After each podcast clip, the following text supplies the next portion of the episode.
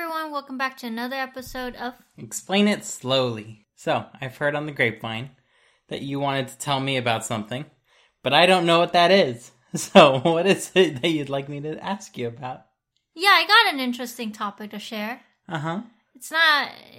There's not much discussion involving it, but I. It's a, something cool that I learned recently, and it's cool to share. Okay, story time it is then. Uh. Story time. So, what is that thing? It's something called um artificial cranial deformation. So, Lynn, what is artificial cranial deformation? You don't need to ask me. I said No, I'll- that's the that's the structure of the show. I need to ask a question. I said I'll tell you. Oh, tell me about it, please. Okay. Don't well, hold back. in sim in simple terms, it means uh, head binding or head deformation of some some sort. Uh huh. And is this like kind of related to the foot binding that I know Chinese women did like a long, long time ago? Um, it's it's the same idea. Okay. It's the same idea. It's you know you you're pretty much reshaping a part of your anatomy with cloth, right? Uh huh. because from a very young age like especially from infancy to like i think one or two years old like our bone structure is still very malleable Mhm. so you know using cloth you wrap tightly around that part of your anatomy and then over time as we human grow Mhm. that part since it's confined or bi- bound down bind Bound. bound it it kind of grow into that shape or kind of Mhm. get stuck in that shape and overflows it. Eh, i don't know if it overflows it but but that's the idea Mhm. right so in this case it's cranial so it's the binding of your head Okay. Tell me more. It sounds weird right but uh there uh there's theory as to why people would do it and the idea is um they people one is to make yourself look different hmm They they like that big forehead. and the other is they believe that it makes you smarter you know Uh-huh. Uh Let's let's squish the primary area that makes us smart and hope that that increases the smartness. Okay. right but Following thing, you so far. the thing is you're not really squishing the brain in any way you are Uh-huh. just reshaping your skull Okay. And by reshaping your skull, I guess your brain will grow into that kind of shape of a space. I guess I don't know, but yeah, that's the idea. Okay. And normally, it's uh, you would start from like right when you're first born, really, right? Because at that point, like the Everything's still soft. everything is still soft. You know, we still have a lot of. I mean, we do that today for like normal normal situations, not Mhm. trying to be a conehead or anything. Yeah, yeah, um, yeah. like a lot of kids that are born with like misshapen heads, Mhm. like they get that. Sp- You've probably seen it before. It's that white kind of like Yeah, helmet type foam, thing, Yeah. uh, and it helps it helps reform their skull so that way it grows in a normal shape. But what's normal? I mean, like it's a ra- it's round as a basketball. Normal? No, No, everyone's normal head is, is what like a normal human being looks like because you showed me pictures of what this is, and this is not normal. Um, so uh, what kind of what kind of aesthetic are they going for? Well, it, kind of like conehead, but not not in the sense of like it goes upward, but it more like slanted backward. So you're talking more like an alien, kind of, yeah, yeah. So there, Mhm. there's alien with a capital A, not like a generic alien, the specific alien, the one with three mouths. Yeah, yeah, yeah, yeah. So it kind of does resemble an alien, which is why probably like throughout history, people might think that aliens exist. Maybe it could- it's because of these like ancient people of the time that have these heads, and then you know when you, You find a skull and you're like aliens. Exactly. So yeah, the way they do it is they bind your head, right? So starting, I think, from like the top part of your head, hmm and then they would wrap it really tightly to behind your ears, like around hmm the back of your So head. like squish and elongate. Yeah, and swish and elongate that part of it. So you're not, like I said, if you do it right, you are not affecting the brain at all. Mhm. You are normal. It's just now you have a long head. So, uh, so uh, which peoples had this big brained idea? So a lot of apparently a lot of people did it. Like Mhm. it wasn't one group of people. hmm Like I don't know how a lot of like all I'm sure they all had different aesthetics that they were going after, right? Sure, the idea is there, but depending on how good you are, like you're gonna get a, a misshape compared to someone else's Mhm. more, you know, shape, right? And ev- Mhm. everyone's head is different. You have a bigger head than I do, so it's like maybe yours is gonna be more, like, much longer, right? Mhm. So that's the idea. I would go for two horns. Yeah. That's funny. But anyway, so yeah, and then they say the first written record of it dated back to like uh Hippocrates. Is that how you say his name? Mm-hmm. I don't know. He's a hypocrite. Um, but he's a, he's a Greek physician, and he yeah he, he he has record of being of seeing uh, or of observing a group of people that had that kind of description. So yeah, so that that's a long time ago.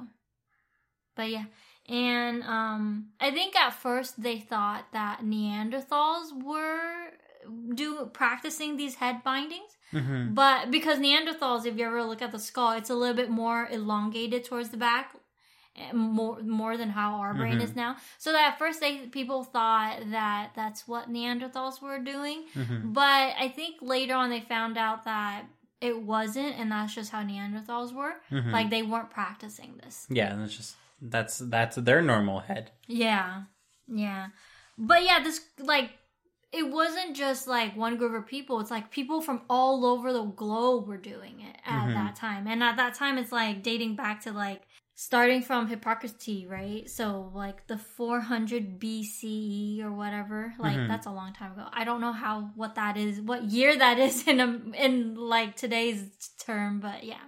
So I have an extra little bonus topic to add to this on the topic of deformed heads and Alien. Uh, you know in Alien how they have like multiple mouths, one inside the other, and it kind of like reaches out and goes. No, No, okay. So if you if you normal? ever Is that a normal alien? no, or is that okay, like, this is Alien with a capital Hollywood? A. It's a very specific no, specific I alien. know. But is that like Hollywood alien or Yeah, like there's only Hollywood Alien, and then there's the guy on the History Channel that's like aliens. I don't know, man. There's so many aliens nowadays. Okay, well there uh, there's one specific alien from fiction uh, that kind of has like the same head shape that you're talking about, and they also have multiple like mouths. That I didn't know. Um, and uh, I don't know if this is related, but I also know that uh, children's skulls are like extra creepy to look at.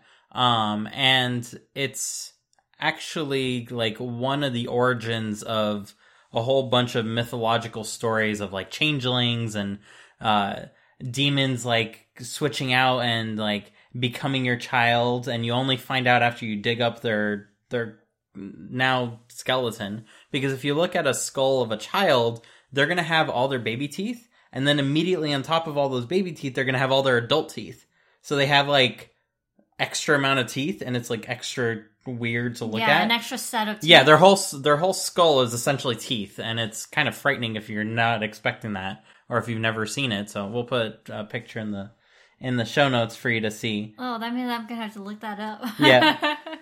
um but it, it's it's pretty neat that because people didn't really understand like how Anatomy, physiology yeah. and anatomy worked they came up with stories about like oh this explains why my child was like haunted or bizarre or whatever and that validated me like throwing them in the pit and then like digging them up later. Because people didn't know like how stuff worked very well so they came up with stories after the fact and validated the reasoning um, and that's how you get stories like changelings that uh, that um, possessed your child and then like made them turn into something else and the child probably was either a a kid or b had some sort of mental condition and that was enough of like validation. So same thing with finding these skulls. The first thing people jump to is, oh, they must be aliens. When the simple explanation is, no, they just like wrapping their heads really tight.